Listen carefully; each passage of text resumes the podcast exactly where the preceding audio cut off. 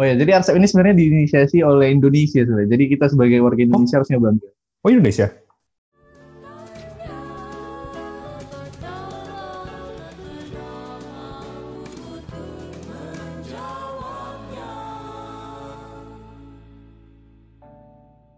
Halo semuanya. Setelah beberapa bulan nggak upload, uh, akhirnya kita ada lagi di rekaman buat obrol-obrol Herman. Video terakhir kita di uploadnya itu waktu bulan Agustus kalau nggak salah ya. Jadi waktu itu kita lagi liburan semester buat masuk ke semester ganjil, semester 5. Habis itu ya berhubung karena memang aku bikin podcast ini buat ngisi waktu senggang, yang mana berarti waktu selama masa kuliah itu kita hiatus ya dan kita baru bikin topik baru sekarang. Dan spesial buat episode kali ini aku datengin lagi nih salah satu temanku di kuliah dan sorry banget sebelumnya buat di topik yang episode terakhir itu aku bahas soal South China sih bareng Alvin.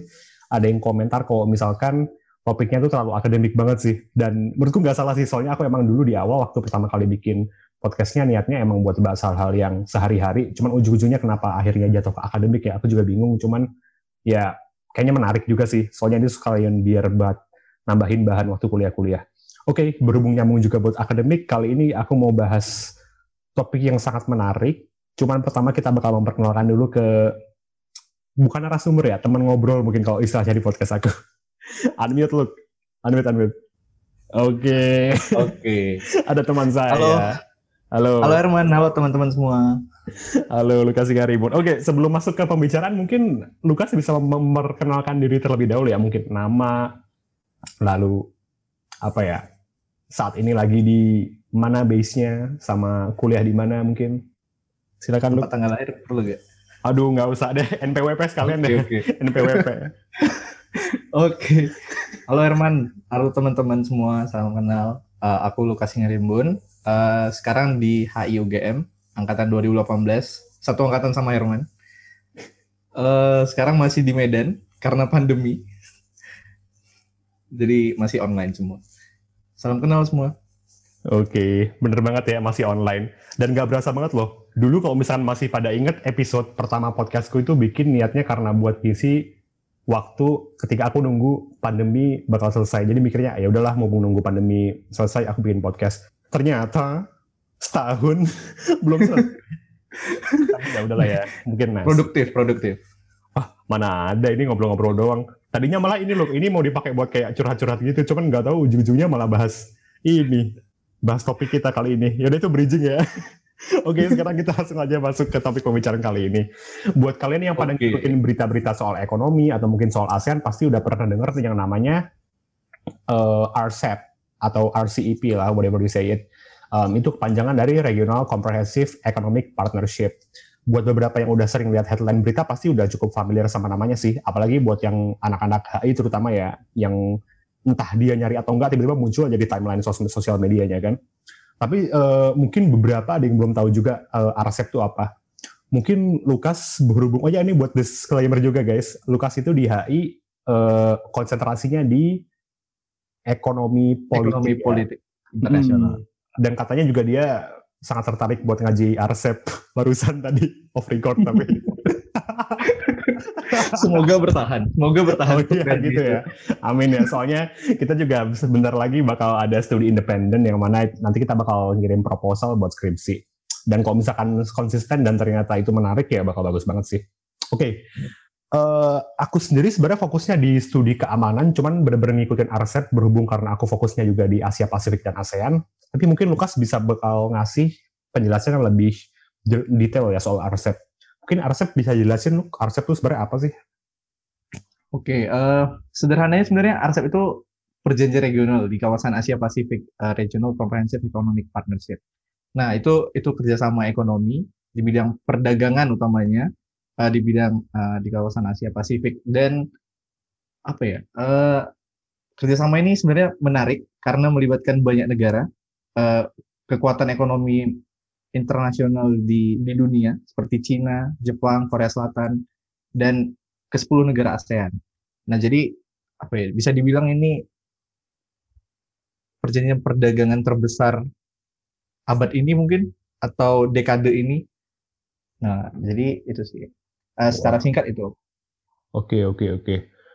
Uh, sebenarnya kalau misalkan aku lihat baca-baca juga ya, Luk, sebelum RCEP nih, sebelumnya negara-negara di Asia Tenggara dan mungkin Asia Pasifik secara umum, sebenarnya sebelumnya udah pernah ngelakuin perjanjian serupa. Kayak misalkan contohnya Trans-Pacific um, Partnership itu TPP yang dulunya diinisiasi oleh AS, atau mungkin juga ada perjanjian lain yang di bawah um, East Asian, eh, East Asian, Pacific Community dan lain-lain. Sebenarnya apa sih yang ngebedain RCEP dibandingin sama beberapa perjanjian dagang sebelumnya? Apalagi kalau misalnya kita ingat kan banyak banget nih negara-negara penandatangan RCEP yang sebenarnya dia tuh sebelumnya udah pernah kerjasama juga, entah di bawahnya ASEAN Plus 3 atau mungkin di bawahnya TPP dan lain-lain. Yang bikin beda tuh apa sih? Oh ya, sebelum aku masuk ke situ mungkin aku masuk ke sejarahnya, Man. Jadi ini Asli. menarik sih RCEP. Sejarah, jurusan Jadi, saya. Iya gimana? jur, jur, mantan jurusan dulu, mantan Aduh, jurusan. Gimana tuh? Oh ya, jadi RCEP ini sebenarnya diinisiasi oleh Indonesia sebenarnya. Jadi kita sebagai warga Indonesia oh. harusnya bangga. Oh Indonesia? Iya, pada tahun 2011. Nah, jadi hmm. dia propose itu di ASEAN Summit kalau nggak salah di tahun 2011 dan itu uh, masuk ke meja perundingan mungkin tahun 2012 gitu. Hmm. Nah, kemarin kan baru diresmi ini uh, di tengah pandemi yang sebagainya pada apa? Pada ASEAN Summit yang ke-37 ya kalau nggak salah. Hmm. Nah, uh, mungkin yang membedain dari TPP, CPTPP you can name it itu ada perubahan karena US keluar gitu-gitu kan. Ini sebenarnya berfungsi untuk mengkonsolidasikan uh, perdagangan regional. Nah, apa yang membedakan mungkin aku masuk ke teknis sedikit ya, Man. Uh, gak apa-apa, gak apa-apa. Antara TPP dan CPTPP. Oke, okay, okay. Uh, kalau di TPP itu uh, teknisnya itu eliminasi uh, tarif barriernya itu sampai ke 100%. Hmm. Nah, di situ Amerika berperan. Tapi yang menariknya nggak semua negara ASEAN masuk ke dalam uh, eh, TPP atau CPTPP. Mm-hmm. Tapi kalau di RCEP, nah itu semua negara itu mas di ASEAN itu masuk ke dalam perjanjian perdagangan ini, namun komitmen tarif itu masih 80 hingga 90 persen eliminasinya. Jadi nggak nggak semua deh. Terus hmm. uh, yang menjadi menarik juga kalau di TPP itu dibahas mengenai isu lingkungan, isu mengenai labor, buruh, isu mengenai IPR, Intellectual Property Rights, dan Dispute Settlement Mechanism, dan sebagainya. Tapi kalau di RCEP, itu beda. Jadi dia kayak uh, membahas mengenai isu perdagangan aja. Jadi hanya isu perdagangan bisnis semata. Dia nggak menyentuh isu lingkungan, dia nggak menyentuh isu labor. Nah, makanya dibilang, bagi beberapa pengamat yang aku baca, itu kayak RCEP ini sebagai low quality agreement. Karena standarnya itu, jadi standarnya ya it's just a business gitu gitu sih yang paling hmm. membedain Ngomongin soal standar nih, aku sebenarnya juga pernah denger nih Luke di salah satu podcastnya Gita Wiryawan. Waktu itu dia lagi wawancara sama Ian Bremer. Ian Bremer tuh ngomong kalau misalkan RCEP ini 3 miles wide but only 2 cm deep. Yang mana berarti sebenarnya negara yang ikut nih banyak nih, tapi agreementnya in itself itu sebenarnya nggak serobas TPP yang mana dia tuh nge-cover soal 100% trade elimination atau yeah. mungkin juga nggak cover soal labor dan juga lingkungan. Tapi aku penasaran nih sebenarnya, apakah itu menjadi hal yang perlu dikhawatirkan ya? Soalnya beberapa orang ngomong kalau misalkan karena nggak mengcover soal perkara lingkungan dan juga pekerja, eh, orang-orang bilang bahwa RCEP ini adalah ancaman. Tapi juga kalau misalkan di sisi lain kita juga mesti lihat dong orang-orang eh, negara-negara yang tergabung di TPP kan kebetulan beberapa negara yang bisa dibilang sebagai OECD ya atau negara yang industrial lumayan maju kayak Australia, hmm. Singapura dan lain-lain yang mana berarti dia bisa ngeset standar yang cukup tinggi. Tapi kalau misalkan kita lihat lagi kan membernya membernya RCP ini kan beda kan dia itu isinya beberapa negara Southeast Asia yang bahkan itu masih developing banget kayak Myanmar, iya Laos dan negara ASEAN lain. Apakah menurutmu standar-standar yang diterapin di RCEP ini emang sebenarnya udah pilihan terbaik ya atau atau mungkin uh, bener kata orang-orang di apa namanya di opet-opet media sana kalau bilang kalau RCEP ini nggak bagus gitu saya atau emang hmm. sebetulnya realistis aja mengingat membernya RCEP ini emang nggak se-advance TPP sebenarnya kalau aku mandangnya dari hal yang berbeda sih jadi hmm, bukan pada labor, bukan pada bukan pada isunya, tapi bagaimana negara itu memandang suatu isu gitu kan. Misalnya value di hmm. Cina itu berbeda dengan value di Jepang mungkin atau value di Indonesia. Value di Australia beda dengan value di New Zealand. Jadi ada perbedaan itu man. Perbedaan cara memandang misalnya isu labor dan isu lingkungan. Dan masalah yang dihadapi itu kan nggak sama kan tiap negara. Nah mungkin ini kenapa RCEP menurut aku ya kayak lebih cepat berhasilnya disetujui oleh negara-negara berkembang karena sesuai dengan nilai mereka gitu loh. Kayak ASEAN kan misalnya dia nggak mau nyentuh isu lingkungan yang non interference misalnya dia nggak mau hmm. intervensi ke uh, isu-isu lingkungan suatu negara gitu kan nah makanya hal ini mungkin mungkin menjadi apa ya uh, suatu tantangan bagi negara-negara yang menandatangani RCEP untuk sambil menjaga lingkungan dan labornya tapi juga nggak nggak terlalu apa ya nggak terlalu legally binding di RCEP gitu. Nanti takutnya kalau misalnya ada isu labor, ada isu lingkungan, ada intervensi, nah perjanjian itu batal. Jadi kalau menurutku uh, Asian values-nya kelihatan sih di RCEP karena hmm. ada variasi political dan culture itu. Aku setuju waktu kamu bilang soal Asian values itu juga sih. Dan beberapa yang bilang juga bahwa kalau RCEP ini adalah wujud dari ASEAN centrality ya, yang bilang kalau misalkan kita mau bikin perdagangan harusnya emang gak harus sedip itu loh sampai kamu ngurusin lingkungan dan lain-lain. Apalagi kalau misalkan diingat-ingat kan member dari RCEP ini banyak negara yang sebelumnya udah punya isu-isu lingkungan tersendiri ya, kayak Indonesia mungkin yeah. di palm oil, Malaysia dan lain-lain. Um, hmm. Penasaran juga sih, loh. Tadi kan kamu mention kok misalkan RCEP ini sebenarnya bukan hal yang baru ya.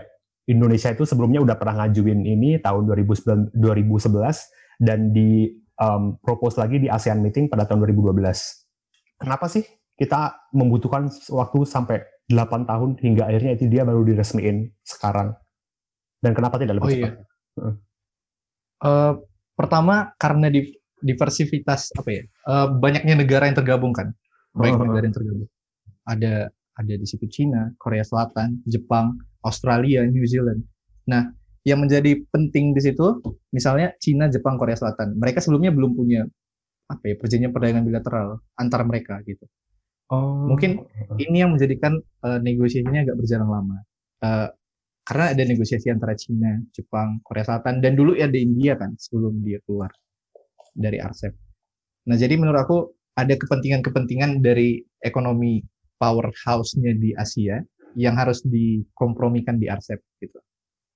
Oh, harus iya, dinegosiasi iya, iya, ulang. Iya. Nah itu itu itu menjadi agak lebih lama karena mereka sebelumnya belum punya perjanjian perdagangan. Beda misalnya kalau kita lihat ASEAN itu sebenarnya udah punya perjanjian perdagangan bilateral dengan benar. semua semua anggota RCEP. Iya kan? Benar benar benar benar.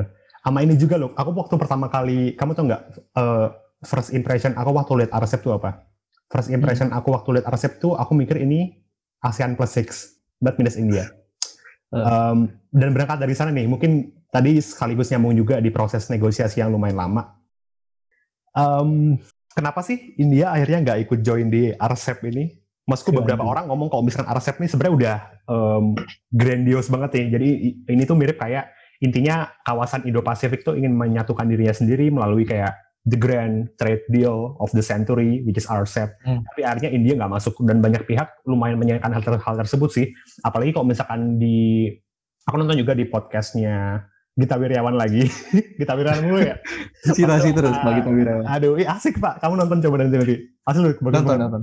Sama dia ini kayaknya cocok sama kamu deh. Cara ngomongnya gitu. Kayak yang apa ya megah gitu loh tau gak sih cara ngomongnya megah gitu deh iya jadi pokoknya di podcastnya itu si um, siapa sih Kishore nah ya Kishore Mambubani Kishore Mambubani hmm, Kishore Mambubani dia ngomong kalau misalkan uh, India keluar dari RCEP tuh ada pilihan yang salah gitu loh. Soalnya harusnya ini juga ini jadi tempat dia buat nge apa ya consolidate its own way in the region dan harusnya dia nggak usah terlalu concern segitunya sama China karena toh in the first place kayak kata kamu tadi uh, RCEP ini nggak segitunya dipengaruhi sama China gitu loh lebih banyak dipengaruhi oleh ASEAN sebagai aktor utamanya.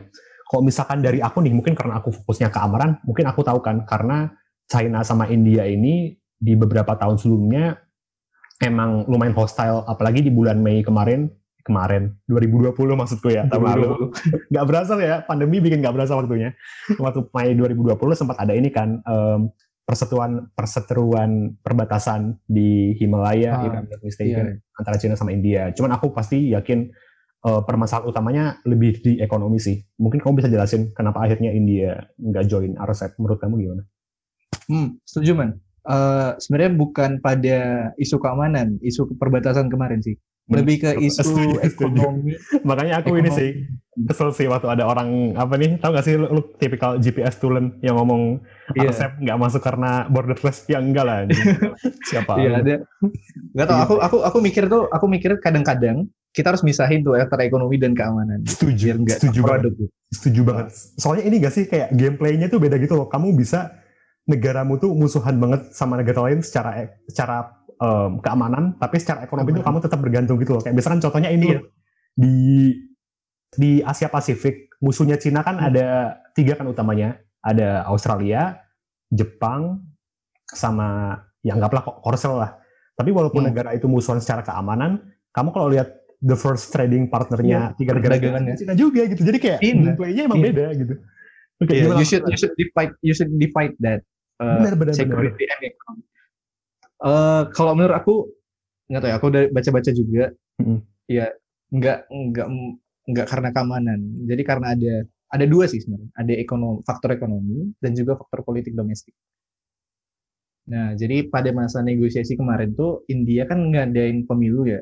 Hmm. Jadi ada serangan terhadap uh, apa? Serangan terhadap incumbent, petahana, petahana. Kalau misalnya dari oposisi, kalau misalnya kamu buka uh, perdagangan atau bergabung dengan RCEP ini akan membahayakan gitu. Nah, hmm. Nah itu itu menjadi isu yang hangat di di India. Jadi ada perdebatan Jadi karena ingin mengamankan suara yang di dalam, jadi Narendra Modi ya, oke lah kita lepasin dulu RCEP. Yang penting berkuasa dulu mungkin gitu ya pemikirannya. Gitu. Nah, nah yang kedua itu ada sisi ekonomi juga sih mas. Jadi kan RCEP juga uh, mencakup Australia, New Zealand, yang mana itu mereka kan uh, memproduksi apa namanya uh, farm uh, uh, uh, kayak susu dan sebagainya. Nah ada ada kekhawatiran dari produsen domestiknya di India kalau misalnya mereka masuk ke dalam RCEP itu akan mematikan industri domestik karena kan oh, tadi ada eliminate tariff barrier. Jadi uh, susu atau produk uh, pertanian dari Australia itu bisa masuk ke India dengan tarif yang sebegitu uh, kecilnya nanti akan mematikan uh, produsen di domestik gitu. Oh jadi ini ya isunya tuh lebih ke India tuh nggak terlalu pro terhadap global market gitu ya instead of China in itself lebih ke situ nggak sih kalau yeah. aku bacanya gitu. Sama ini juga loh, ada yang ngeritik juga. Soalnya kalau misalkan Modi itu emang ketika dia pertama kali kepilih nggak punya stance yang terlalu pro terhadap free market gitu ada yang ngomong ada yang ngomong kayak hmm. gitu. Jadi makanya akhirnya Arcep nggak di apa namanya nggak diterima. Masku selain karena ada sentimen macam-macam ya. Tapi ini juga lo kamu ngikutin berita ini nggak? Yang soal demo di India? Yang ini? Oh, yang mana mana farm bill. oh, belum ngikutin. Farm boleh bill. cerita pernah ada nggak farm bill belum belum. Gimana? Ya apa ya? Ya intinya itu. Dia kayak mau bikin perjanjian dagang yang intinya kayak mempermudah ekspor um, produk hmm. agrikultur dan juga yang lain ke India. Dan akhirnya itu kan bikin protes ya secara banyak banget populasi di India yang bergantung sama uh, sektor industri itu. Dan akhirnya bikin protes yang gede banget kalau kamu lihat di apa nih di media-media gitu. Dan katanya hmm makanya aku sempat dilema sih. Soalnya kan ada orang yang ngomong kalau misalkan Modi ini nggak free trade kan. Eh, nggak nggak nggak pro free trade. Tapi kalau misalkan ngelihat uh, farm bill tadi ada yang ngomong juga kalau misalkan ini tuh tanda-tanda bahwa India tuh mulai pro terhadap investasi asing dan lain-lain. Udah kayak ini ya yeah. omnibus. Mungkin concernnya concernnya two level game gitu ya. Dia harus ngamanin dulu di domestiknya baru bisa gabung ke internasional. Mungkin gitu ya man bisa yeah. jadi bisa jadi Oh, atau mungkin ini enggak sih, itu mirip kayak tendensi pemimpin populis nggak sih? Maksudku kayak waktu Donald Trump naik kan dia akhirnya stance itu kan dia kayak keluar dari TPP, dia nggak setuju sama yeah. cara mainnya uh, World Trade gitu-gitu. Iya. Mirip nggak sih? Mirip, mirip, mirip, mirip, mirip. Iya, mirip Trump. Kalau misalkan akhirnya nanti Modi turun nih, menurutmu ada kesempatan nggak India buat masuk ke RCEP? Soalnya kan uh, dari RCEP katanya ngomong dia gini kan, uh, India tuh boleh masuk kapan aja gitu lah. Masku nggak ada deadline. Kalau kamu nggak ngasih keputusan sampai tanggal segini, kamu berarti nggak boleh masuk ke depannya. Hmm. Kan nggak kayak gitu kan. Apakah menurutmu ada kemungkinan besar India bakal masuk ke RCEP suatu saat nanti? Sebenarnya RCEP sendiri membuka kemungkinan itu. Jadi kayak ASEAN uh, ya ASEAN sendiri dan dan dan apa ya? Dan perjanjian itu mengatakan kalau misalnya we are welcome to India gitu. Jadi karena dia kan udah pernah dinegosiasi itu gitu kan, udah pernah menjalani proses itu. sebelum akhirnya Jadi- keluarkan. Iya, iya. Jadi ya kemungkinan besar bisa gabung, tapi kembali lagi ke Indianya sih. Karena Arsip sendiri welcome, karena India tuh pasarnya besar banget man. Penduduknya besar banget. bener. Dan itu jadi peluang bagi negara ya Cina, Jepang, eh, ASEAN terutama kan dia butuh pasar juga. Nah, itu itu mungkin jadi pertimbangan juga sih untuk Benar-benar. menerima India. Dan karena pasarnya besar itu juga, Luke, makanya bagi yang menyayangkan India nggak gabung RCEP sih, masku kamu dengan pasar segede ini dan dengan potensi sebesar itu, kok kamu nggak mau gitu Hmm. loh, join ke perjanjian yang kayak kayak, kayak yang kamu bilang tadi, nggak serobas itu, masku tarifnya Iya. nggak ambil 100%, masku dengan standar serendah itu, kamu masih nggak mau ikut, gimana kalau misalkan nanti akhirnya kawasan Asia Pasifik atau Indo Pasifik secara umum bikin trade deal yang lebih ambisius lagi gitu, yang disayangkan orang kayak Iya. gitu sih, katanya gitu. Iya, yang kayak TPP kan, yang kayak TPP kan ambisius banget kan. Itu sampai 100% dia ngurus semua isu lingkungan, isu labor dan sebagainya. Kalau aku rasa RCEP lebih lebih mudah untuk dicerna lah untuk negara dari kayak TPP atau CPTPP gitu. RCEP itu RCEP, TPP itu terlalu OECD centric nggak sih menurutmu? Kayak kalau menurutku iya soalnya. Kayak Uh, apa ya, maksudku itu nge-cover lingkungan, nge-cover labor, nge-cover apa. Maksudku oke itu bagus, cuman kayak is it really applicable in Southeast Asian context? Kayaknya kayaknya menurutku nggak deh kayaknya. Eh, karena ini man eh, negara-negara maju kan biasanya concernnya itu kan isu isu lingkungan, isu Iya, right, apa right. gitu.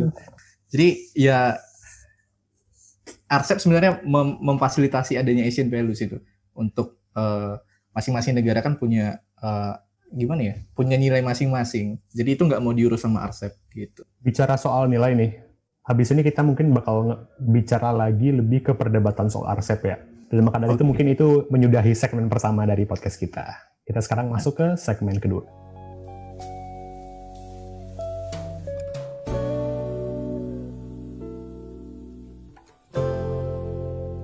Oke, sekarang kita reaksimu itu reaksimu itu persis kayak semua reaksi narasumberku sebelumnya. So, ya udah. Intinya pokoknya ini kayak podcastku kan dibaginya jadi tiga segmen gitu kan, lu. Jadi tiap Oh, oke. tiap transisi segmen aku pasti biasa gitu kayak oke kita masuk ke segmen segini. Terus aku kayak gini. Biasa orang bingung "Ah, ini Herman ngapain? gitu. Nggak cuma aku penanda aja. Cuma nanti pasti aku cut Oke. santai ya udah gitu. Oke sekarang kita masuk ke segmen kedua. Tadi eh, Lukas sempat nyinggung soal nilai ya. Katanya kalau misalkan RCEP ini eh, dengan standar yang lumayan rendah dan juga nggak terlalu banyak ngurusin masalah dalam negeri ini mewujudkan adanya ASEAN values yang mana berarti RCEP ini lebih banyak disetir sama prinsip-prinsip ASEAN ketimbang prinsip yang lain. Tapi waktu pertama kali RCEP diterbitin dulu banyak banget berita, apalagi berita-berita yang eh, anti China dan lain-lain ya. Bukan anti China maksudku, nggak apa ya? Ya, mas tahu maksud gue lah kayak, kayak CNN. Pesimis apa ya? Eh, gitu. curiga gitu lah ya, curiga. Iya, iya yang curiga gitu. Yang dia tuh katanya ngelabelin kok misalkan RCEP ini eh, China's led trade agreement, yang Hmm. mana berarti cuma bakal nguntungin Cina sebagai ekonomi terbesar di kawasannya. Tapi ada juga orang yang kayak aku dan kamu tadi di awal ngomong kok misalkan RCEP ini nggak di sama Cina. Bahkan ketika dia pertama kali dibentuk itu at the very beginning ini yang led ASEAN gitu loh. Dan maka dari itu value-value-nya nanti di sama value ASEAN. Eh, aku penasaran sih sama hal itu loh. Apakah menurutmu benar kalau misalkan eh, ASEAN ini, eh, ASEAN ini, RCEP ini bakal lebih nguntungin Cina ataukah RCEP, RCEP ini steer oleh ASEAN, nilai-nilai ASEAN? Oh, oke oke. Eh, sebenarnya kalau paling menguntungkan, sebenarnya Cina dan ASEAN itu sama-sama menguntungkan RCEP ini bagi mereka. Jadi kalau menurut aku, Cina diuntungkan dengan adanya RCEP karena tadi man, yang pertama dia nggak punya perjanjian perdagangan dengan Jepang dan Korea Selatan. Jadi itu setidaknya menjadi apa ya katalis gitu loh untuk eh, perdagangan yang lebih deep lagi dari eh, mereka. Nah kalau untuk eh, ASEAN sendiri ini sebenarnya apa ya kayak agak agak paradoksal gitu ya karena dia udah udah ada perjanjian perdagangan dengan Cina, Jepang, Korea Selatan, Australia dan sebagainya. Nah tapi kalau di dalam ekonomi politik internasional, utamanya dalam perdagangan ada ada namanya teori itu um, spaghetti ball effect Kalau kamu tahu. Oh iya, aku dengar banyak yang mention itu juga waktu di debat-debat RSEP. Gimana tuh? Iya, Mungkin bisa jelasin lagi. Spaghetti bowl atau noodle bowl gitu itu mirip-mirip. Kayaknya ini loh tapi kalau spaghetti bowl kan terlalu European centric ya. Padahal kita lagi ngebahas Asia. Jadi orang-orang pada makai istilahnya noodle bowl. Noodle. Ya iyalah masa kamu ngomong spaghetti bowl di konteks ASEAN emang ada yang bikin spaghetti apa kagak ada? Noodle orang ngomongnya noodle. Oke. Iya katanya. Oke, jadi- Kishore, Kishore lagi. ya udah gimana? Gimana gimana? Oke, tuh? karena kita Noodle di. Asia berarti kita pakai noodle deh. Noodle. Iya. Gimana tuh? Jadi noodle bowl effect teori kan dia bilang kalau misalnya semakin banyak perjanjian yang tumpang tindih gitu, makin banyak peraturan kan. Hmm. Jadi itu kayak membuat suatu perjanjian yang perdagangan yang lebih rumit gitu man jadinya. Jadi kayak oh, ada ada tidak kesesuaian, terus ada saling menghambat gitu. Nah sebenarnya RCEP ini dari beberapa yang aku baca juga dari yang mendukung RCEP itu eh, dia untuk menghilangkan adanya eh, noodle bowl effect teori ini Hmm. karena ya kayak yang tadi eh, ASEAN udah punya dengan Cina, terus ASEAN udah punya perjanjian perdagangan dengan eh, Australia, dengan Jepang, Korea Selatan. Nah, jadi RCEP itu sebagai payung gitu, kayak dia me- dia sebagai payungnya untuk memfasilitasi semua perjanjian perdagangan itu gitu. Itu sih sebenarnya kalau dari pandanganku. Jadi yang paling diuntungkan sebenarnya di sini kita harus lihat lagi perkembangannya ke depan gimana. Karena ini dunia masih berubah. Tapi kalau misalnya ASEAN eh ini kan ASEAN tuh yang mulai eh, negosiasinya dan Indonesia jadi eh, apa ya pemimpin perunding gitu ya. ASEAN-nya jadi pemimpin perunding. Ya pasti dia punya concern tersendiri lah ASEAN untuk melakukan negosiasi gitu kan. Nggak mungkin ujuk-ujuk dia mau menguntungkan orang lain juga gitu tapi dia juga harus diuntungkan. Kalau aku mandangnya dari situ sih man. Berarti jawabannya menguntungkan semuanya gitu, menurut kamu ya? Iya, menguntungkan semuanya. Oh, Misalnya sebagai contoh ya, eh RCEP eh, kata Pak siapa ya? Eh Menteri Perdagangan kemarin Eh, siapa? Agus Pak Agus Agus. Agus Putra. Agus Terawan namanya. Agus Putra. Oke, lupa lupa Menteri- lupa lupa. Iya Oke. oke. Intinya Menteri Pak Perdagangan kemarin ya. Yes. Pambagio Eh, apa? eh, itu itu ketua perundingnya Pak Imam Pambagio. salah ya. Aku nggak salah. Ya udah pokoknya Menteri Perdagangan yang kemarin. Menteri Perdagangan bilang kalau misalnya RCEP itu eh, memberikan potensi terhadap Indonesia misalnya sebagai negara ASEAN untuk apa ya? eh, ekspornya itu meningkat 8 hingga 11 persen dan Hmm. investment yang datang ke Indonesia itu meningkat gitu loh 18 sampai 22 persen dari eh, sebelum adanya RCEP. Kalau dengar kata investment sama ekspor, kayaknya aku jadi familiar sama suatu undang-undang ya. Cuma nanti kita bahasnya di segmen ketiga aja. Oke, eh, Oke, ke pertanyaan selanjutnya, Luke.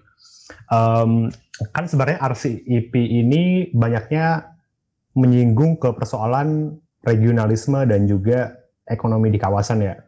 Tapi seperti yang kamu mention tadi juga, dia ini berusaha untuk menyelesaikan noodle ball effect dari perjanjian yang sebelumnya udah ada tapi agak ruwet-ruwet. Jadi mungkin Hmm. kalau menurut kamu nih dengan hal tersebut, apakah kira-kira ini bakal merusak regionalisme kawasan yang udah ada sebelumnya di Asia Pasifik, ataukah mungkin menurutmu ini justru memper, apa ya, memper apa, memperbaiki dan memperbagus regionalisme yang udah ada, terutama di konteks ASEAN sih sebagai salah satu aktor utamanya. Eh, aku lebih kepada argumen kalau misalnya ini sebenarnya mendukung regionalisme ekonomi yang ada di Hmm. eh, regional kita di Asia Pasifik, terutama di Oh, oh iya iya, bentar lu. Apa yang ini juga ada yang sempat mention kalau misalkan ini tuh sejalan sama ASEAN Economic Community. Mungkin nanti kamu bisa bahas juga kali ya kalau misalkan itu Hmm. nyambung. Gimana tuh? Hmm. Gimana Oh. itu bisa memperbagus? Dan yang perlu dilihat juga kan se- dari sejarahnya kan ASEAN tuh selalu di- dikaitkan dengan Amerika, regionalisme karena Amerika untuk menahan komunis gitu. Terus eh, Amerika kan banyak involved di kerjasama kerjasama regional ekonomi utamanya kan. Amerika waktu ya dari dari dari dulu dulu kan Amerika selalu dipandang sebagai ya harus ada Amerika. Kalau misalnya nggak ada Amerika nggak akan bisa maju gitu. Nah Oh. ini sebenarnya menunjukkan RCEP itu bisa mandiri loh tanpa ada Amerika gitu. Benar, benar, benar.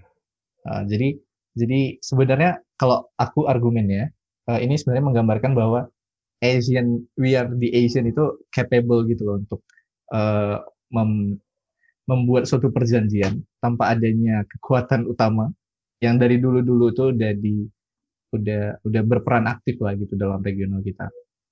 Nah momen itu momen itu nyata pada saat Trump misalnya dia narik diri dari TPP, dia nggak mau terlibat nggak mau terlalu terlibat di Asia. Nah itu semakin semakin semakin ke sini aku mandangnya kalau oke okay, we are we are okay without America. Jadi kita bisa menciptakan suatu kerjasama ekonomi tanpa Amerika gitu. Jadi mendukung regionalisme yang ada sih sebenarnya kalau menurut aku. Setuju banget sih. Sama ini ini gak sih lebih nunjukin kalau misalkan sebenarnya ASEAN tuh sekarang bisa ngediubahin dirinya sendiri di kawasan mereka gitu. Kalau misalkan yang dulu-dulu kan katanya kalau misalkan eh, nggak uh, usah jauh-jauh ya mungkin dulu waktu konteksnya perang dingin kan ada ini kan aliansi pertahanan antara Thailand, yeah. Filipina dan lain-lain. Habis kalau misalkan ada di TPP mungkin kan ada negara ASEAN yang juga kan kayak Brunei, Singapura, Malaysia, sama Vietnam. Tapi sekarang tuh dia bisa bikin perjanjian yang mana nggak ada US-nya sama sekali gitu. Dan menurutku itu juga, yeah. aku setuju sama kata kamu tadi sih, ini kayak, ini ada yang sempat ngomong gini loh, yang keren dari RCEP itu sebenarnya bukan di sisi ekonominya sih, tapi lebih di sisi diplomatiknya. Soalnya mereka nunjukin kalau misalkan ASEAN tuh di sini dia bisa nyetir dirinya sendiri gitu di tengah yeah. kawasan yeah. yang dari dulu secara tradisional jadi tempat battle antara dua great powers gitu. Aku setuju banget sih. Benar, benar, benar, benar. Iya, jadi jadi independensi itu semakin terlihat kan, makin makin ke sini ASEAN makin capable gitu. Jadi 10 negara itu udah sebenarnya udah nyatu. Ini semakin menunjukkan kalau misalnya ASEAN tuh satu gitu loh, bisa mimpin kerjasama regional ekonomi yang segitu besar nih. Apalagi kalau misalkan kita nginget lagi, dulu yang ngajuin RCEP ini kan bukan China atau Australia kan, justru malah hmm. Indonesia hmm. gitu. Dan kayak yeah, itu, yeah. itu keren sih tapi ada yang bilang ini juga sih lo masukku apa ya? Apakah RCEP benar-benar punya efek sesignifikan itu? Soalnya kan pertama uh, RCEP ini kan baru deklarasi kan kemarin. Masukku oke okay, kita lagi progres menuju penerapannya secara total. Tapi kalau misalnya kita lihat lagi di perjanjian-perjanjiannya secara detail, bahkan ada beberapa perjanjian yang itu membutuhkan waktu beberapa tahun sampai akhirnya diratifikasi di, di negara-negaranya. Apakah menurutmu dengan hal itu bikin RCEP ini dalam jangka waktu dekat nggak punya pengaruh signifikan? Menurutmu gimana? Uh, kalau dalam waktu dekat, ya tadi uh, kalau perjanjian kan harus diratifikasi dulu kan, baru mm come into force. Gitu. Benar, benar, benar. Uh, di ya di di dunia hubungan internasional gitu kan, ratifikasi dulu, baru come into force. Tapi kalau aku melihatnya, man, ini sebelum misalnya sebelum diratifikasi juga udah giving sense gitu loh. Kalau misalnya ini akan semakin apa ya Asia nilai nilai Asia ekonomi itu makin makin makin meningkat gitu. Uh, wait. Nah kalau signifikansinya sebenarnya misalnya aku point out satu deh uh, rules of origin gitu di perjanjian perdagangan chapter 3 kalau nggak salah. Oh, rules of origin itu apa by the way? Uh, rules of origin itu adalah ini uh, dokumen dokumen yang menyatakan bahwa benda ini berasal dari negara ini gitu. Uh, gimana ya? Paspornya kayak gitu ya. Copyright gitu kah apa gimana? Asalnya rules of origin kayak paspornya, paspor dari benda itu gitu. Signifikansi dari paspor itu apa? Apakah nah, itu iya. menentukan tarif dagang yang diterapkan apa gimana? Iya, iya, iya, setuju. Uh, jadi kalau misalnya kan dari negara negara yang uh, ya tadi aku bilang kalau misalnya dari Cina misalnya dia impor nih barang dari Australia kan dia kena tarif kalau misalnya di luar RCEP tapi kalau misalnya ada di dalam RCEP dia akan lebih mudah gitu loh. Jadi RCEP itu sebenarnya terintegrasi gitu mah mengintegrasikan identitas-identitas barang itu hmm. untuk mengeliminasi tarif gitu. Nah misalnya uh, misalnya nih uh, produk dari Vietnam, produk dari Vietnam, tapi dengan apa ya kompartemen dari uh, South Korea misalnya. Jadi Vietnam misalnya udah punya perjanjian perdagangan dengan South Korea. Nah dia oke okay nih dia berdagang gitu kan, ada rules of origin. Tapi kalau dia perdagangkan Vietnam misalnya berdagang dengan Indonesia, sepema ini sepemahaman ya.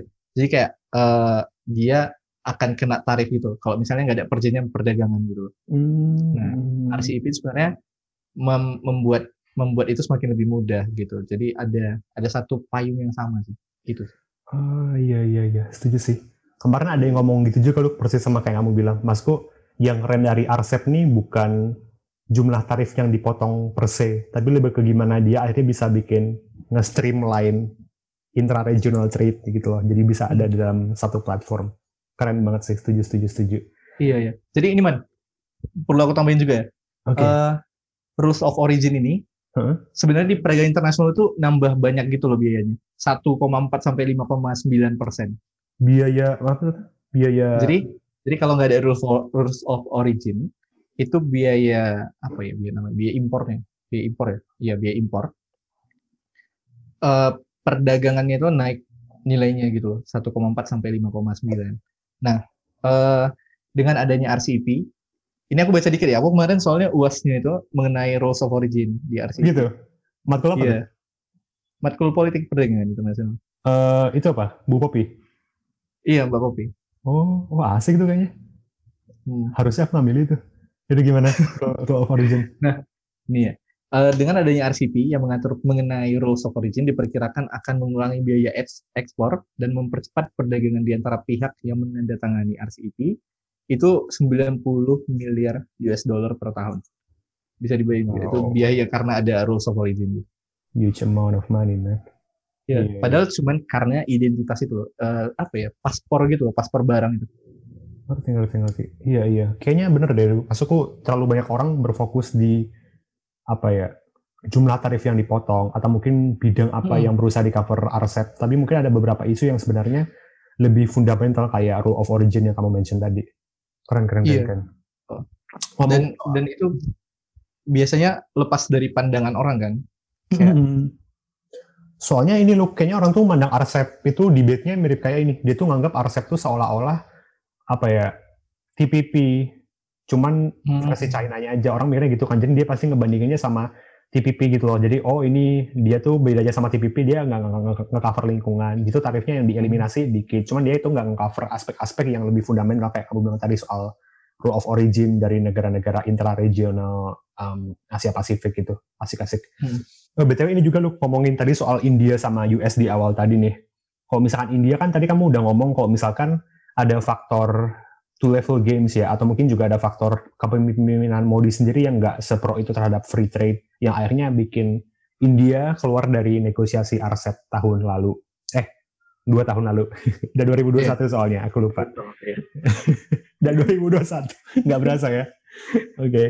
tapi um, ada juga orang yang bikin komentar buat US secara okay. bilang tadi, maksudku emang bener nih, uh, Arcep tuh nandain kalau misalkan ASEAN ini bisa bikin um, trade deal sendiri tanpa adanya presence US. Tapi secara US berganti presidensi nih sekarang ke Demokrat, yang mana mungkin katanya itu lebih pro free trade dan lain-lain. Hmm. Apakah menurutmu ada kemungkinan besar AS bakal gabung ke RCEP di waktu yang akan datang? Atau hmm. enggak? Kalau ke RCEP sebenarnya aku agak pesimis, banget kalau okay. dia gabung ke RCEP. Karena uh, ini kan negara-negara di Asia kan. Hmm. Jadi kayak China, Jepang, Korea Selatan. Sementara beda dengan TPP yang kayak misalnya dia ada negara-negara beberapa negara Eropa kan kalau nggak salah. Oh, jadi karena lebih jadi, karena identitasnya juga ya kali ya. Emang at the very first place ini bukan tempatnya AS aja nggak sih seperti itu, bukan ke Iya. Mungkin mungkin dia nggak put apa ya put itself into the RCEP tapi concernnya mungkin ya perhatiannya gitu ya ke RCEP dia pasti ngelihat gimana sih RCEP perkembangannya gitu. Apa nanti mungkin dia gabung ke TPP mungkin bang? Kalau gitu. gimana tuh kalau TPP ada yang bilang itu juga soalnya. Masuk kan uh, US keluar dari TPP tahun 2017 kan. Cuman yeah. bahkan setelah AS keluar itu beberapa member TPP masih ngelanjutin agreementnya. Dan bahkan kayak US yang tadinya jadi leader di replace sama Jepang kan yang buat jadi yeah. ngatur-ngatur TPP. Ngomong soal TPP nih, kita agak out of topic. Menurutmu AS bisa masuk lagi ke TPP nggak? Bukan bisa, uh, mau nggak balik lagi ke TPP? Siapa tahu di zamannya Biden. Oh, oke. Okay. Uh, eh, kalau sebenarnya bicara TPP, wait ya. Oke, okay. uh, kalau misalnya mengenai TPP masuk atau enggak, kan itu kita harus bahas politik domestiknya AS dulu kan. Kayak kemarin tuh ter keluarnya gara-gara Trump yang nggak mau apa, yang bukan tipe orang yang multilateral. Terus kalau misalnya kemungkinan, ya pasti ada. Karena Amerika juga masih kekuatan ekonomi sampai sekarang. Hmm, yang aku baca nih, harapan-harapan gitu loh, harapan-harapan dari para pengamat itu. harapan. Ya Amerika masuk lagi ke TPP. Ke TPP. Nah sebenarnya aku bukan mandangnya dari situ, Man. Jadi kayak kita kan punya perjanjian perdagangan namanya WTO ya.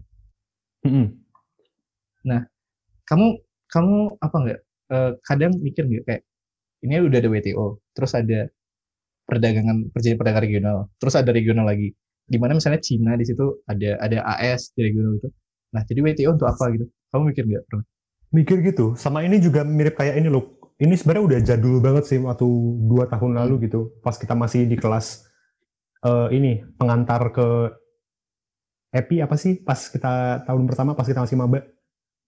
EPI, EPI. EPI ya nama waktunya EPI. Ya waktu itu hmm. hmm. Popi yang ngomong masukku dengan munculnya regional trade agreement kayak TPP, RCEP atau yang lain itu nunjukin kalau misalkan WTO tuh nggak se-appealing itu nggak sih di abad ke-21. Ada yang bilang kayak gitu sih. Cuman kayak ya aku nggak semendalami itu. Aku mikirnya dulunya itu ini me, apa ya melengkapi fungsinya aja gitu. Alih-alih hmm. melemahkan WTO. Tapi apakah benar gitu? Aku nanya ke kamu sekarang. Oh, sebenarnya perdebatannya di situ. Jadi ini ada uh. WTO. Jadi kalau kita belajar politik perdagangan kayak ada WTO plus, WTO, WTO apa lagi? Kayak ada WTO plus, ada WTO. Pokoknya perjanjian perdagangan sebenarnya yang belum diatur di WTO gitu Dan dan itu dan itu sah-sah aja sih kalau menurut aku. Tapi kalau misalnya menghambat atau enggak, ya kita bisa lihat nanti gimana RCEP apakah menghambat atau enggak dengan TPP juga.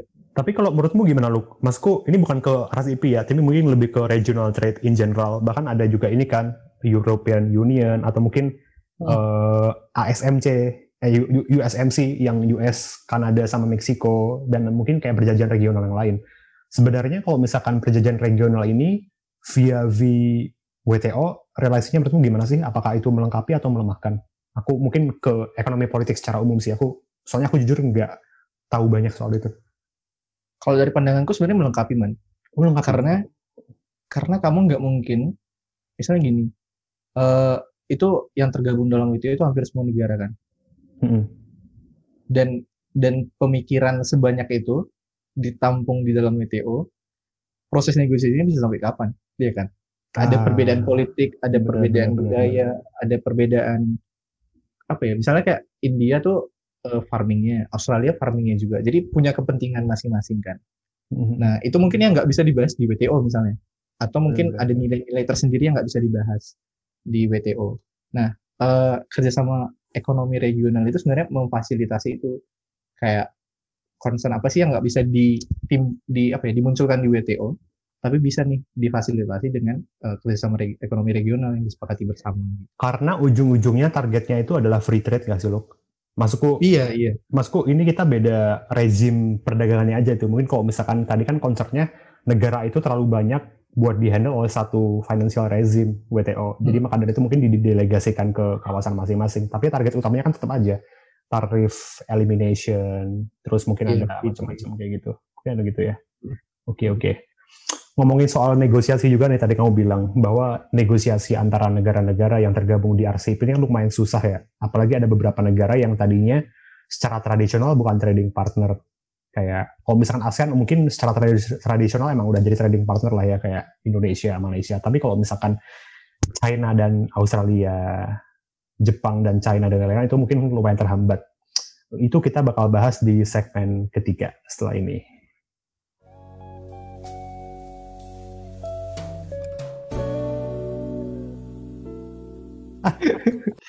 Aduh, udah mulai familiar. Oke, okay, oke, okay, oke. Okay. Sekarang kita masuk ke segmen ketiga ya. Ini kita lebih ke perdebatan RCEP lagi, sama nanti kita ambil ke konteks Indonesia. Uh, tadi Lukas juga sempat mention kalau misalkan negosiasi perdagangan antara negara-negara yang ada tuh lumayan susah. Apalagi kalau misalkan di negara yang sebelumnya itu emang bukan jadi trading partner yang lumayan deep gitu ya. Tapi kalau misalkan kita lihat di, di RCEP ini, dia tuh bisa nyatuin negara-negara yang dulunya bahkan dianggap sebagai musuh tanda kutip ya. Kayak misalkan contohnya Australia sama China yang saat ini mungkin lagi panas-panasnya ya. Apalagi kemarin sempat ada ini kan lo kalau kamu baca berita yang ada ini rekaman pembunuhan agennya Australia di Afghanistan. Terus kayak China itu Ah, iya. Hmm, ya China itu ngeblame kalau misalkan oh ini emang salahnya Australia ini nggak bisa dimaafkan. Padahal at the same time juga mungkin China melanggar hak asasi manusia, bla bla bla bla gitu. Dan ini juga loh tadi kan ada beberapa agreement ya yang dia tuh baru bisa direalisasikan, mungkin dalam waktu 5 sampai 6 tahun ya. Apalagi eh, di negara yang emang belum serigid itu, eh serigid itu, seinklusif itu buat perdagangan internasional. Apakah menurutmu eh, RCEP ini bisa jalan dengan mulus ya? Apalagi mempertimbangkan kalau ada negara-negara yang mungkin punya sentimen anti China. Kayak misalnya contohnya nih mungkin ya di Indonesia kan ada beberapa beberapa fraksi yang kurang pro perdagangan bebas dengan China kan. Jadi mungkin siapa tahu nanti ketika RCEP di ratifikasi di aku nggak tahu mungkin DPR fraksi berapa gitu, ada yang nggak mau gitu. Dan juga dan itu mungkin nggak Indonesia aja sih, mungkin beberapa negara lain yang anti China kayak Filipina atau Vietnam gitu melakukan hal yang sama. Apakah menurutmu mempertimbangkan tren itu RCEP bisa lanjut dengan mulus buat beberapa tahun ke depannya? Oke, ini sebenarnya pertanyaan yang sulit kan? Iya Karena bener. Makanya saya tanyakan ke yang ahlinya dong. saya belum ahli, Pak. Saya masih belajar. Aku aku masih belajar sebenarnya. Gimana? Eh, ini pertanyaan yang sulit karena masing-masing negara punya sentimen yang berbeda. Terhadap- so, bener-bener.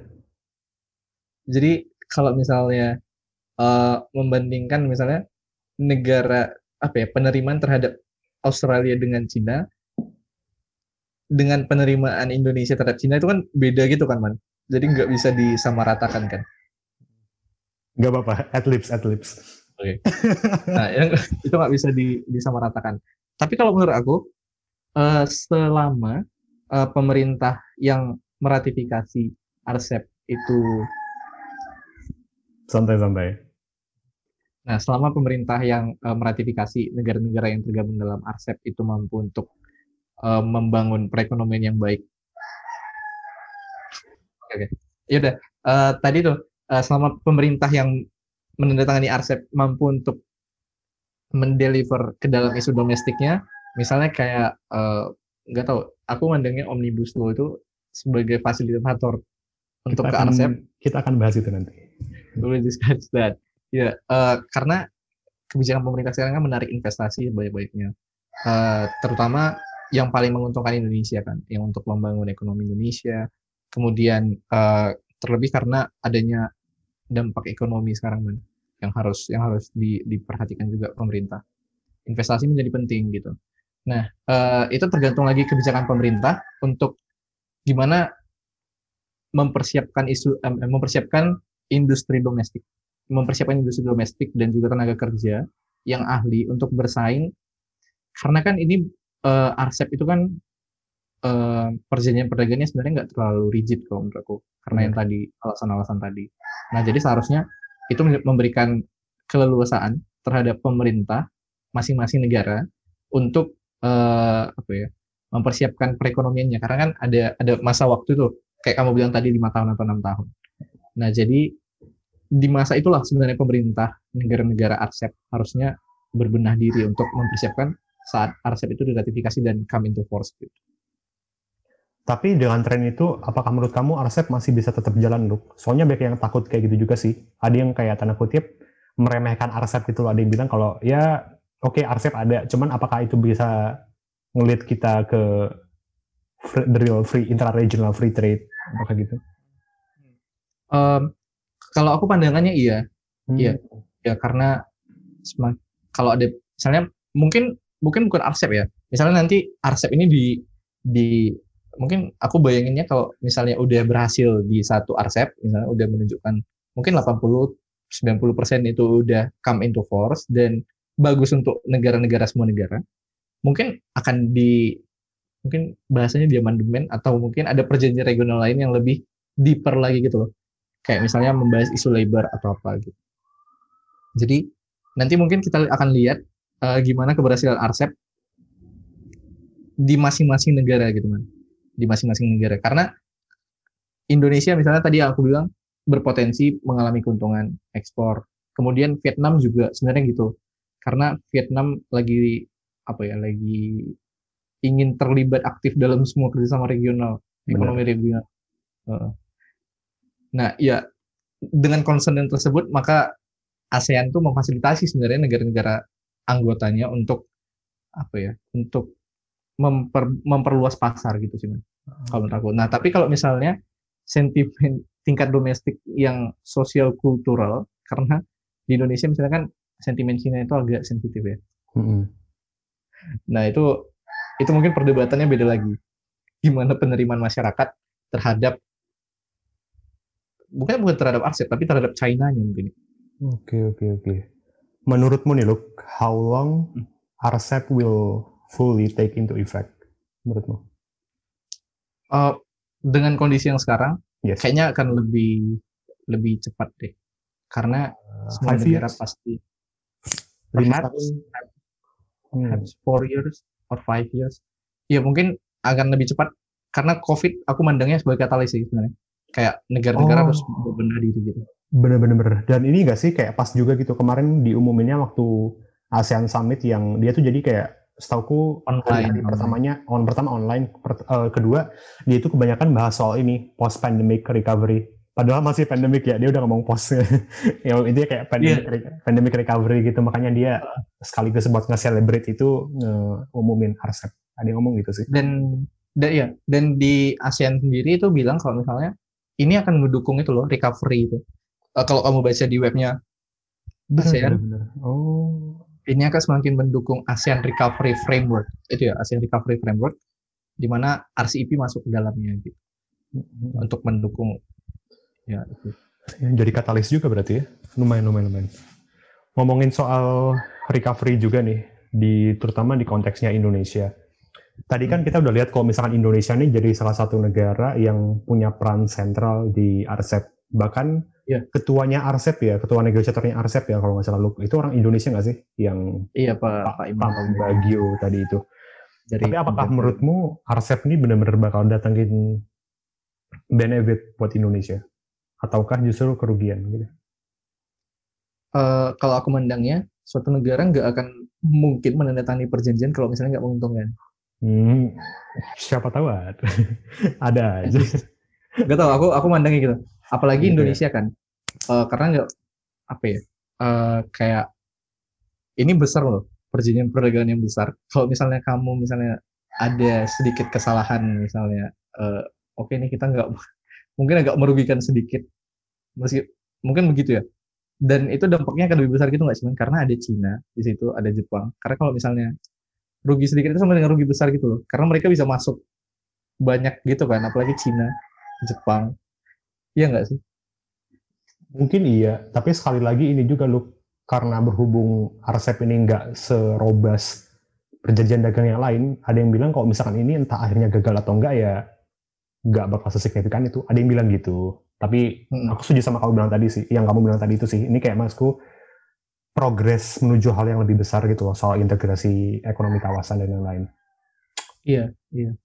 Tapi kalau menurutmu in the end bakal datengin benefit buat Indonesia ya, terutama di sektor ekspor impor atau mungkin ekspor impor dan juga investasi sih sebenarnya. Oh, pas banget nih investasi. Oke, okay. aku mau nanya juga nih, Luk. Kamu, btw kamu nonton ini nggak PPTM kemarin? Pernyataan pers tahunan Kemlu. Aku miss kemarin. Gimana gimana man? Eh, tapi kamu tahu kan kalau misalnya tiap tahun Kemlu ada kayak press release gitu semacam gitu? Ada. Hmm. Uh, jadi pokoknya kan kemarin ada acara nih namanya PPTM. Kalau ada yang nggak tahu. Yang online tuh ya? Iya, itu PPTM tuh pernyataan pers tahunan Menteri Luar Negeri, kalau aku nggak salah. Dan di salah satu segmennya itu aku nonton uh, Kemlu secara eksplisit mendukung RUU Cipta Tenaga Kerja yang katanya bakal bisa mendorong post pandemic recovery dan juga kerjasama ekonomi yang lain. Dan aku juga waktu impressionku waktu dengar RCEP dan apalagi setelah tahu Indonesia itu punya peran sentral di baliknya, aku ke, langsung kepikiran nih sama uh, omnibus law gitu loh, yang sempat ramai hmm. juga karena berhubung di Jogja juga demo kan, jadi kayak mungkin aku cukup keep up waktu awal-awal. Apakah menurutmu bener ada kaitannya ya, Masku? Beberapa kebijakan tanda kutip kontroversial dalam negeri kayak misalkan RUU Minerba, itu mineral dan batu bara, mineral dan lain, dan juga mungkin RUU Cipta Tenaga Kerja, sama inisiatif luar negeri Indonesia dalam uh, menciptakan kerjasama perdagangan. Gak cuma RCEP mungkin ya, tapi mungkin kayak ada CEPA juga ya, CEPA dengan Australia, CEPA dengan South Korea dan lain-lain. Menurutmu apakah itu punya korelasi yang cukup dekat? Um, mungkin aku orang yang mendukung omnibus law tapi dari pandangan bisnis gitu ya, man. Nah, mungkin aku aku kesampingkan isu lingkungan, isu tenaga kerja dan sebagainya. Oke. Okay. Tapi aku mungkin kalau dalam isu investasi akan sangat berguna sih. Kalau menurutku sangat berkorelasi erat, berkorelasi erat. Bisa jadi kemarin pengesahan omnibus law itu untuk memfasilitasi RCEP gitu kan? Bener-bener. Aku soalnya kepikiran gitu loh. Tadinya aku nggak kepikiran uh, omnibus sama RCEP, cuman kayak abis lihat yang pernyataan persnya Kemlu, aku mikir, oh jangan-jangan iya lagi kayak hmm. apakah ini bener ada hubungannya gitu dan kayaknya iya gitu. Tapi kalau menurutmu gimana? Ada ya? Iya iya. Mungkin ini sih. Uh, kalau misalnya latar belakangnya omnibus law, kamu tahu nggak kenapa adanya omnibus law yang kemarin Pak Jokowi sempat marah nggak sih? Ini harus cepat selesai gitu. Tahu. Cuman ini masukku hmm. kalau konteksnya ke perjanjian luar negeri Indonesia yang lain gitu. Masukku ini kayak nah, kita iya. spesifikin ke luar negerinya itu. Nah iya di situ. Jadi investasi mau masuk kan kemarin di Indonesia. Sebelum iya investasi mau masuk ke Indonesia ada dua perusahaan besar. Aku lupa namanya. Tapi nggak jadi gitu man karena isu regulasi yang berbelit-belit. Jadi pindahnya ke Vietnam gitu. Nah, Indonesia sebenarnya ingin ngambil kesempatan di situ untuk simplifikasi peraturan-peraturan kan. Aku mandangnya sudah dari bisnis ya, bukan dari isu lingkungan dan isu tenaga kerja. Uh, Omnibus Law ya uh, memiliki korelasi erat dengan perjanjian regional. Dalam hal ini sebenarnya RCEP juga, karena dia kayak memfasilitasi eh, negara-negara lain kayak Jepang mungkin Korea Selatan yang mau berinvestasi di Indonesia kalau dari aku itu sih man, mandangnya. Kalau kamu gimana? Aku setuju sama kamu sih. Tapi masukku bukan setuju pro atau tidak pro-nya, tapi masukku setuju hmm. kok misalkan Omnibus ini punya korelasi yang lumayan dekat juga sama inisiatif Indonesia di luar negeri buat bikin perjanjian yeah. CEPA yeah. atau mungkin RCEP atau mungkin perjanjian yang lainnya ya. Apalagi di tengah konteks pandemi.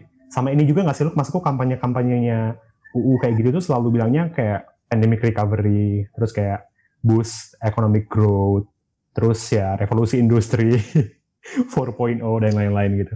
Menurutku setuju banget sih. Uh, kita udah ny mau nyampe di penghujung podcast nih loh.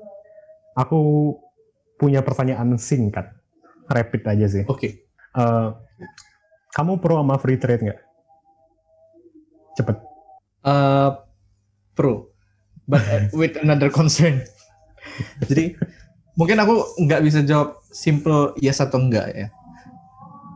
Jadi kayak uh, free trade, oke, okay, free trade, but sebagai misalnya misalnya misalnya nih, misalnya ada yang sebagai pemimpin gitu, dia nggak bisa bilang free trade atau enggak gitu kan. Jadi misalnya oke, okay, you're in free trade, tapi harus ngembangin gitu loh man, harus persiapkan industri domestiknya dulu untuk bisa berkompetisi dengan free trade. Atau free trade dulu, baru itu pemerintah di situ memfasilitasi free trade itu untuk uh, mengembangin gitu loh isu domestiknya. Mungkin gitu sih. Oke. Okay. Rapid question kedua, langsung jawab. Waduh. RCEP nguntungin ASEAN apa Cina? Untungin ASEAN. Oke. Okay. Loh. Equally nguntungin ya? Iya, boleh nguntungin sih sebenarnya dari. Oh ini ini boleh jawab nggak sih atau gimana? Atau boleh boleh aja? boleh. Yang penting kamu udah jawab dulu. Swap. Oke. Okay, Gimana? Udah sih tadi dua. Aku oh, aku kira kamu mau nambahin yang ASEAN atau China tadi. Enggak sih itu udah dua aja. udah dijelasin. Udah, udah, udah, udah. Tadinya mau ada lagi sih, cuman hmm, jangan deh. Ini aja. Yang mana yang mana? Mendukung Omnibus atau enggak? Oh enggak, itu kan kamu udah jawab tadi. Oke lu iya, iya. Uh, ngomong-ngomong, makasih banget udah mau datang buat jadi teman ngobrol di Obrah. Obrah tuh obrol-obrol Herman. Aku baru kepikiran tadi. aku mau rencana rebranding podcastku deh. Soalnya kayak namanya basi banget. Obrol-obrol Herman. Nanti aku mau ngubah lagi. Obrah kali ya? Atau OBH kali. Obrah. Obrah. iya. Obrol OBH, Herman. OBH, OBH itu merek. Kayaknya OBH bagus deh. Jadi kayak OB-nya kecil, hanya gede gitu. Jadi kayak logo gitu. Obrol-obrol Herman. Aku nanti dah pokoknya kayak rebrand lagi. Merek merek obat batuk pun. Soalnya ini loh, aku ini apa sih namanya? Bikin project iseng ginian tuh ternyata ngebantu gitu loh. Maksud kalau misalnya kamu kayak KKN gitu kan, misalnya KKN nih kan aku kayak ditanya kan keahliannya apa. Aku bilang aja ngedit audio sama bikin desain. dan dapatnya dari mana ya dari Inka dari bikin podcast jadi kayak ternyata ngebantu gitu aku baru baru juga jadi itu tuh off record aja nanti oke Luk, uh, sebelum kita nutup sesi podcastnya mungkin kamu ada beberapa apa ya hal yang menurut kamu penting tapi aku nggak sempat nanyain tadi adakah soal RCEP? Uh, mungkin ya itu poin pertama RCEP menandakan bahwa negara-negara Asia sudah mampu mandiri uh, dari Amerika utamanya untuk membentuk uh, suatu perdagangan regional yang ya setidaknya lumayan bagus dan tidak mencakup uh, banyak peraturan-peraturan. Kemudian um, yang kedua, seperti yang aku tadi bilang, rules of origin di situ menjadi penting karena tadi udah kita dengar kalau misalnya akan sangat menghambat perdagangan hingga 5% ya tadi lebih. Dan yang ketiga, uh, RCEP menandakan bahwa Indonesia dan ASEAN memainkan peranan penting ya, semakin memainkan peranan penting dalam regional Asia dan Pasifik. Gitu sih man kalau dari aku. Wow, closing remarks-nya aku suka sih tadi yang mendivine kawasannya sendiri. Keren, keren, keren, keren. Oke, Lek, sebelum nutup juga, mungkin kamu ada satu atau dua sosmed yang ingin kamu promosikan. Mungkin kalau siapa tahu ada pendengar yang ingin mengenal lebih dekat soal Lukas. Apa okay, IG okay. mungkin atau apa gitu? Kalau dari IG, uh, wait ya apa? Tadi kamu lupa, enggak, kamu lupa akunmu. kedengeran, kedengeran. Tadi nanya akun sosmed, lupa, lupa akun IG-nya sendiri. Lupa. Uh, mungkin teman-teman yang mau kenal lebih dekat bisa di Lukas Andris itu Instagramku sih. Dari situ aja. Oke, okay. uh, eh, buat teman-teman pendengar, kalau ada kalau ada yang mau mengenal Lukas lebih dekat bisa langsung aja reach Lukas at Lukas Sandris di Instagram.